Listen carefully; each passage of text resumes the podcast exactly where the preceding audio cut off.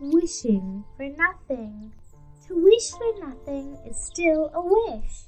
It is a wish for liberated ease, when all tightly entangled knots are cut off.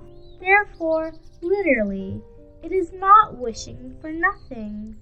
There still exists a wish, but for different things. To desire for something does not mean going upward.